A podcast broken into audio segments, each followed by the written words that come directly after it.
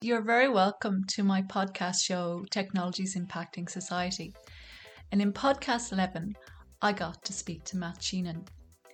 Matt is a fellow at the Paulson Institute's in house think tank, Macro Polo, where he leads the team's work on the US China technology issues and specializes in artificial intelligence. Based in San Francisco in the Bay Area, he was formerly the China correspondent for the World Post. Then from 2010 to 2016, Matt lived and worked between the Chinese cities of Xi'an and Beijing. Then in 2016, he moved back to the Bay Area to work as an analyst, a consultant, and writer on topics connecting China and California. In 2018, he was selected as a finalist for the Young China Watcher of the Year award.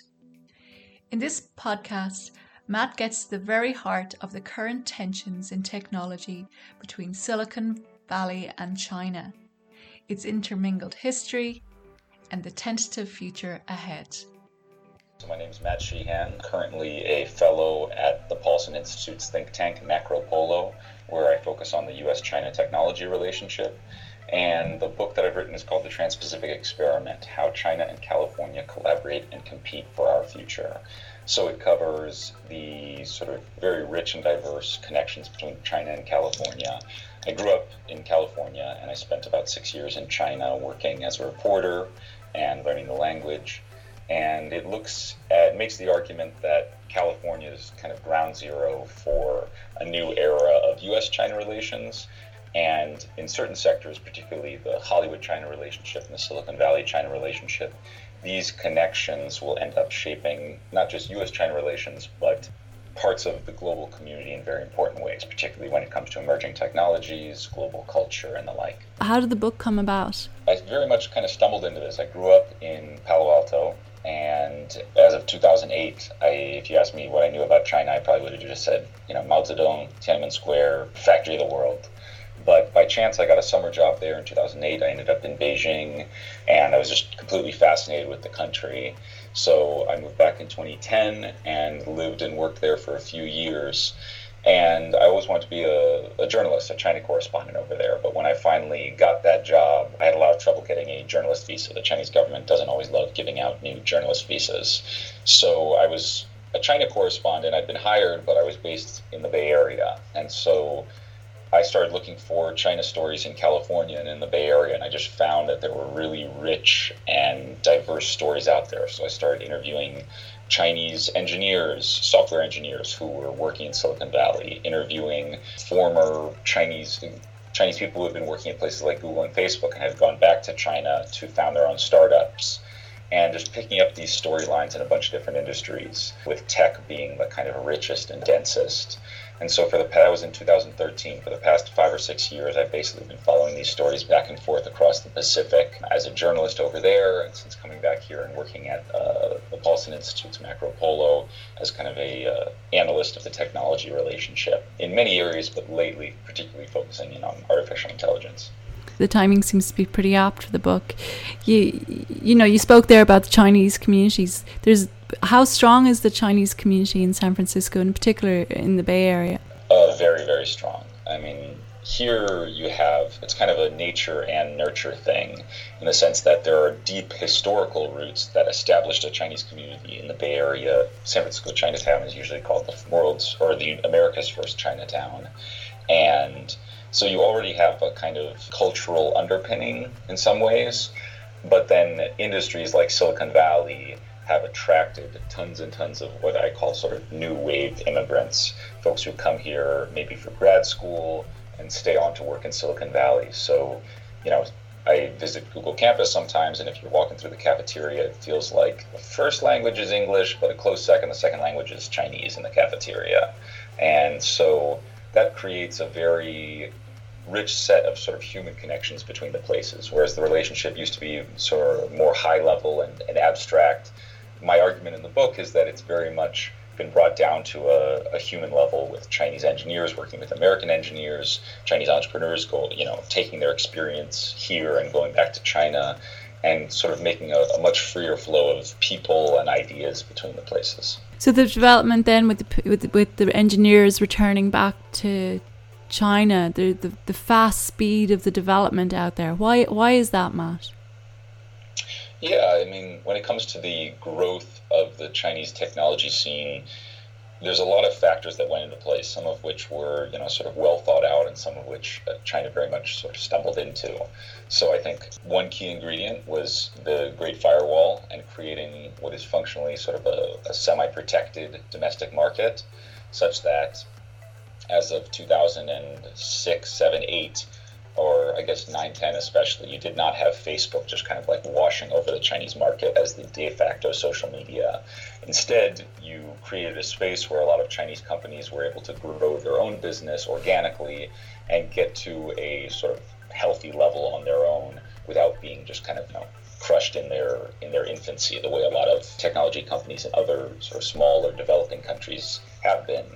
So first you have this sort of domestic, you have a protected domestic market you also have that domestic market being large enough to warrant major, major investment. The fact that if you, as a Chinese company, are able to capture the Chinese market, to truly capture it, then you're already potentially one of the largest internet companies in the world. So that draws in further investment, that draws your sort of overseas engineers back, and all that.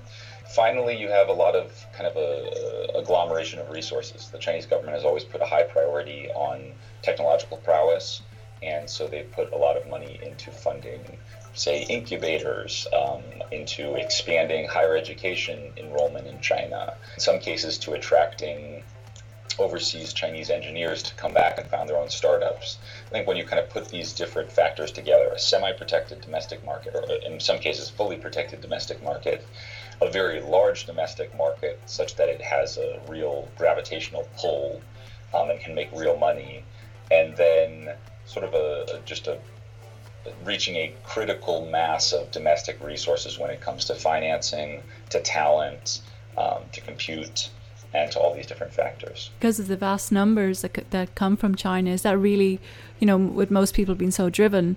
I mean, obviously, it's to do it's to do with their, you know, the history of their background history. Some people come from there's a lot of poverty in China, so there'd be a huge drive to succeed it's instilled in their in their culture, kind of a return on their investment with going back.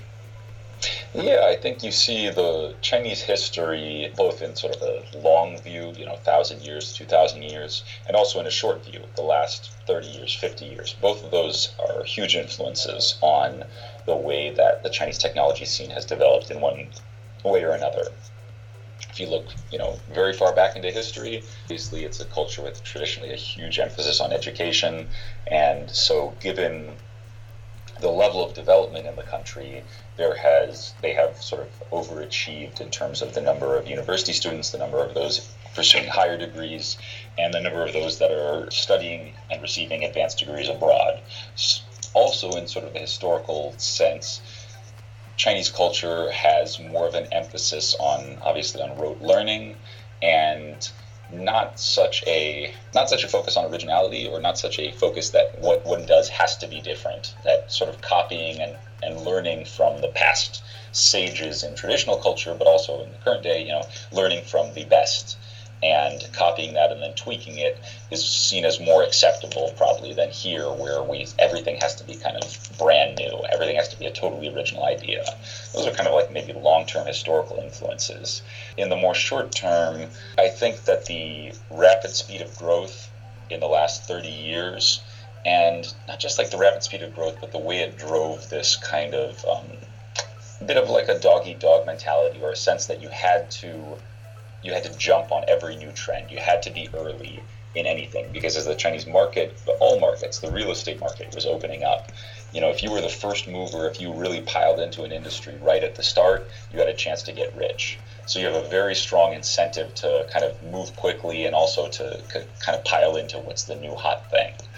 So that formed a sort of a, a very cutthroat, competitive domestic internet industry and I think you kind of put all these three factors together, and they're, they're all sort of double edged swords. Emphasis on education, but maybe they lose something in terms of praxis. Emphasis on imitation can probably get you kind of kickstart or bootstrap your technology industry, but then does it end up becoming a limiting factor? And this tendency to kind of to move quickly and to pile into new industries that can sort of yeah kickstart very rapid development of we saw this very much with like the on-demand services economy over there. Once uber took off in the us suddenly in china was on-demand everything everything everything. Most of those businesses mm. failed and and went broke but it did kind of kickstart that kickstart that trend and just kind of spawn a lot of new business models. So all of these things are sort of double-edged swords in some ways but i think the the cultural impact going backwards is a very interesting force in China's technology development. So the competition is really a winner takes all mentality. Often it is. Yeah, Often yeah. it is. I mean, the you could say very much the same thing for U.S. technology companies, and you know, especially when it comes to like network effects and the way that we compete here. But in China, you see especially a willingness to throw tons and tons and tons of resources, specifically mm-hmm. money, at a new industry in hopes of kind of crushing all the competitors, becoming the leader, and you know jumping to unicorn status and beyond. Whereas I think uh, there's a little bit more, um, you know, a little bit more caution, a little bit less willingness to just throw money at a problem in the U.S. and people want to see a kind of a, a cleaner business model, a cleaner route to profitability. Okay, so where where does all the, the money comes from the government?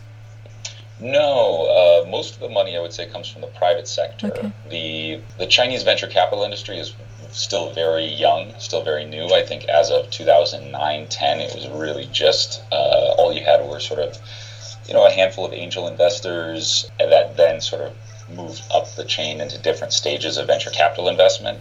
So when it comes to venture capital, uh, it definitely started as a private thing, and I think in many ways has remained largely a private industry but the government has clearly gotten interested and it has put resources in it in a couple of different ways.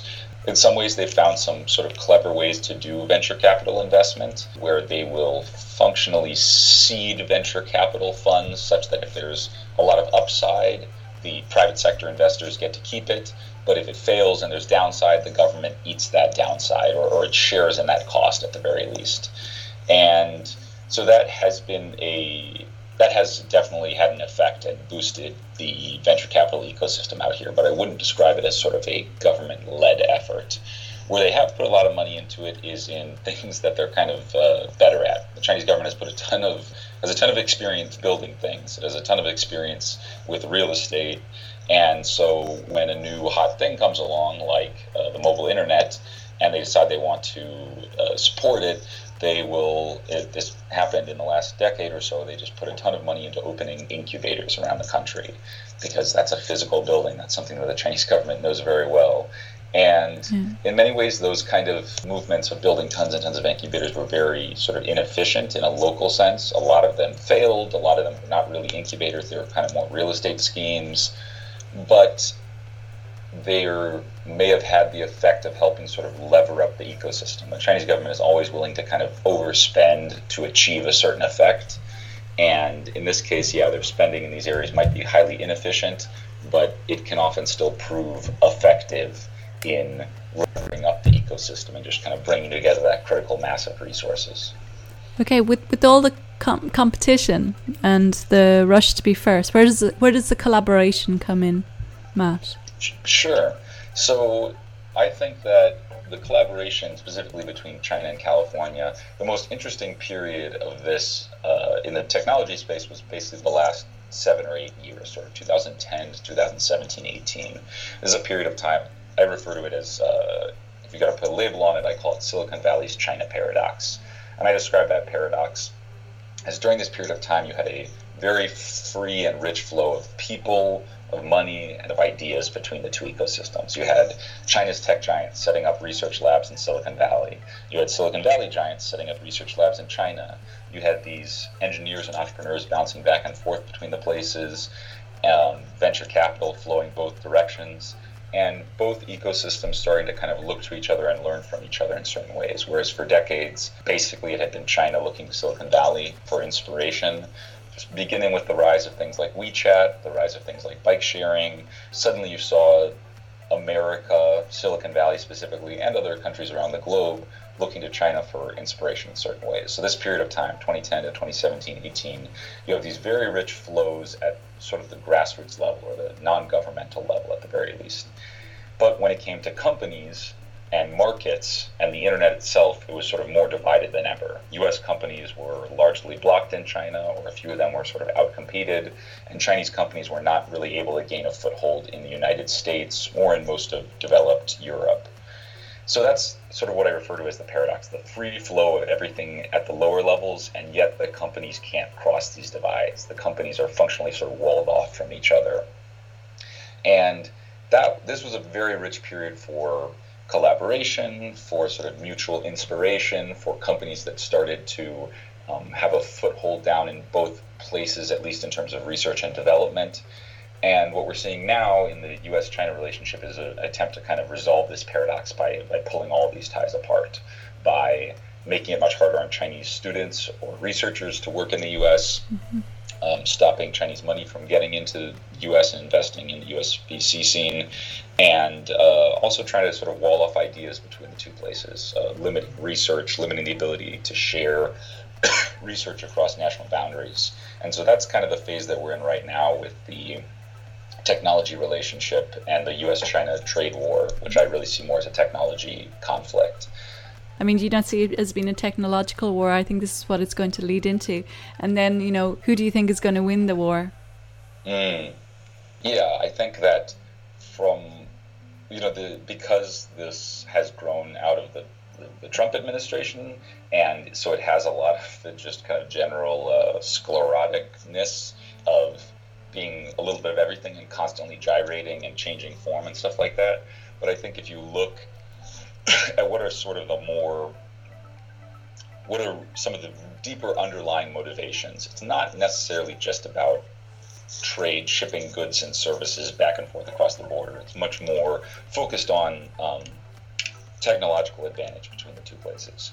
You know, that was always what led to winning wars in the past. I mean, when the Portuguese sailed, they had better boats. You know, when they went to invade, yeah. they had better boats, better sails, whatever. So it's always been the, the advantage. So why would it be any, any different? So in this case, it's partly because the U.S., like, this is new to the US China relationship because the United States didn't really take China seriously as a technological power for a very long yeah. time it wasn't until the last really five years, six years, that you saw people in the US government and people in the US private sector saying, wow, like maybe Chinese technology companies, maybe Chinese researchers could challenge US sort of supremacy in these areas. And that has been, it was something that happened slowly over time in, in reality on the ground. And I think in many ways the U.S. still has a clear advantage in many emerging technology sectors. But the sort of the pendulum has swung from thinking China can't compete at all to thinking China is going to eat our lunch in so many of these sectors, and that has set off sort of alarm bells in the in the heads of so many U.S. policymakers, and that's part of why we see such a reaction now to thinking, okay, we need to wall off the U.S. tech industry, we need to wall off Silicon Valley, we need to protect our advantage. And I think there are definitely sort of legitimate uh, reasons and smart ways to do that um, when it comes to stuff that relates to national security specifically. But there's also a risk of uh, handicapping some of the things that made Silicon Valley such a powerful engine for this stuff um, when it comes to you know cutting off our own access to global AI talent and the like. So it's a very tricky phase right now, and I hope that we're able to we in in the sort of industry and the policy world we usually call this decoupling.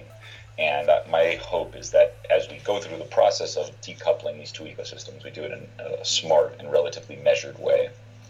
The number of AI engineers that are graduating, I think every year, someone was telling me when I, when I was in Asia, it was like it's like a football pitch of of graduates every year in China in comparison to there's a certain number of it, but the, they've got the volume. Whether the whether the engineers are all of you know you know really really high standard, but they have the volume. And I mean, is that is that what's going to count at the end of the day? The the number of engineers. Yeah, I think it really depends on what one thinks will be important in the field of AI is this are we you know with deep learning did we just kind of level up to a new plateau and now it's all about implementation? And so it's just all about having a bunch of sort of good engineers maybe not top top tier researchers but good engineers to found the companies and sort of build out the apparatus of applying deep learning. Or is the most important stuff going to come from cutting edge research?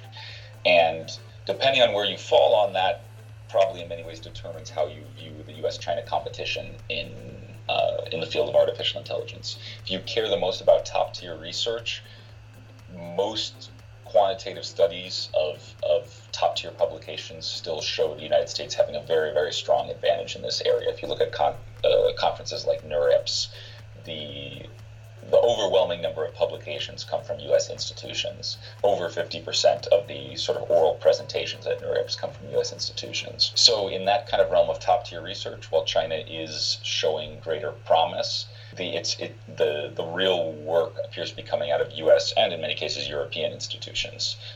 But if you look more, if you think this is more about sort of applying the, the methods of deep learning all across our economy and uh, even you know to the military and whatnot, then it might come down to not your top tier talent, but your sort of quantity of engineers that you're referring to. And that area, it's much more potentially up for grabs. I I'm always hesitant to try to make statements on this without quantitative data to back it up because like you said the, the big question is what, what's the real quality of the chinese engineers what's the real quality coming out of the average chinese university so I think we need good data on this and we need more people to do research on it. But I think at the very least, you could say if it's more about this application of current AI methods, machine learning methods, then that would tilt it more towards China than top tier research, where the US and Europe still hold a very substantial lead. Yeah, because obviously, I mean, the best engineers would end up in well, not necessarily because there's some really excellent universities in in China also, but a lot of the you know really um, exceptional people would, would leave and attend Stanford, but and then they're being exported back. Let's say, so you know, you know, there's I don't know what the percentage is, as you said, but they're they're saying by 2030. I mean, AI is going to drive most things. So I mean, at this rate, I mean, I, I don't know, just from reading articles and um, you think like it's definitely heavily weighted in China's favor. Uh, to me, the big question is, yeah, what what is going to matter? Is it going to be cutting edge research, or is it going to be more of just kind of, you know, is AI, uh, if AI is quote unquote the new electricity, meaning like we already have it, and fundamentally we just need to apply it to a million things. Uh, we just, you know, the same way electricity was applied to appliances, to military technology, to communication, all that stuff. If it is in that, if it does take on that mold, that nature, then China yet has a lot of runway. There are so many industries traditional industries in China that are still in many ways very sort of backwards. And the application of machine learning to these industries could lead to very large economic gains.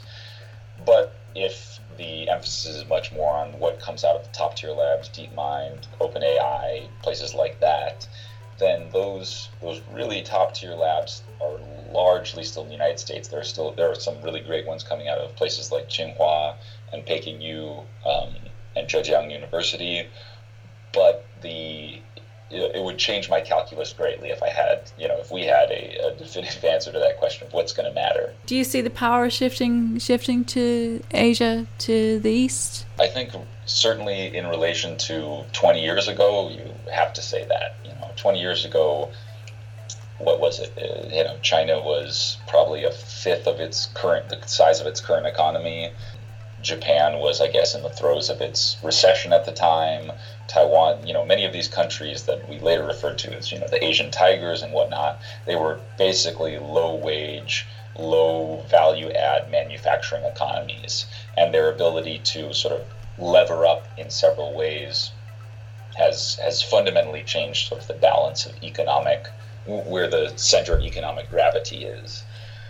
But yeah, we've still yet to see whether this will lead to a sort of absolute change in quote unquote leadership and what even that would mean. You know, it, it, does it even make sense to directly compare these economies and say, okay, who's better at technology? Who's stronger in AI? It's the it's a question that needs to also be sort of very granular as well as very sort of macro level in how we view it. So Asia is certainly rising in a relative sense, and how long that runway is, we'll we'll have to see.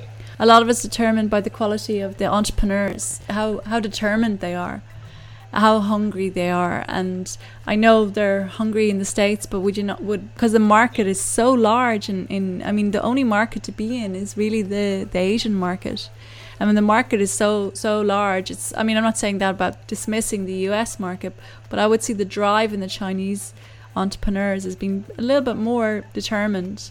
Would I be right in, say, in saying that? I would say definitely the sort of um, yeah the work habits and the intensity with which they approach uh, the task of creating a, a, technology company is all almost unmatched. In, in some cases, it's very unmatched, but it's always a bit of a double-edged sword. Having sort of worked in Chinese companies before and just spent a lot of time in society over there, the the way to approach many problems is kind of to throw resources at it to, to think that like working longer and longer and longer hours will achieve better and better and better results or even if you're not really doing something productive to just kind of be still working in some capacity and the same thing is done with kind of the way that they do investments just like more and more money as opposed to potentially a slightly more strategic approach to investing. So i would say that the determination has done them very well in kind of levering up to the to the current status. And in some ways that has been very beneficial to them. And but if you listen to even how Chinese entrepreneurs, Chinese engineers, Chinese researchers talk about their own ecosystem, they often say, "Yeah, but we're missing that something," and that something, you know, it's it depending on who you ask, it can be very different things. But they worry that, for example, the emphasis on short-term gains, the emphasis on sort of winning a market very, very, very, very quickly, means that there's not as much focus put onto like long-term fundamental research, long-term research that could pay off down the road. I mean, you have companies like Google that in you know in the late 2000s were already looking ahead to self-driving cars that were a decade or more away. And you don't yet have that many examples of Chinese companies or institutions having that kind of a long-term vision on things because it's one of those things where the the market has grown so quickly that you you don't really you don't have time to like step back and kind of look ahead to those next things because you're so focused on like things could pivot and change so so quickly and the next sort of fortune to be made is going to be made in 6 months not in 10 years. And in some ways that can kind of shift your focus in a way that uh, might be sort of short term good but long term not necessarily and but all this is changing on the fly, and there's like diversity within both ecosystems around this in terms of the way people approach it. But I'd say that would be one of the that would be my sort of cautionary note when we talk about the value of the kind of intensity of drive in Chinese companies and institutions. Thanks for listening to my podcast. You'll find the podcast show Technologies Impacting Society over on Spotify or Apple, and you can check out the other episodes over on my website www.inaom.io.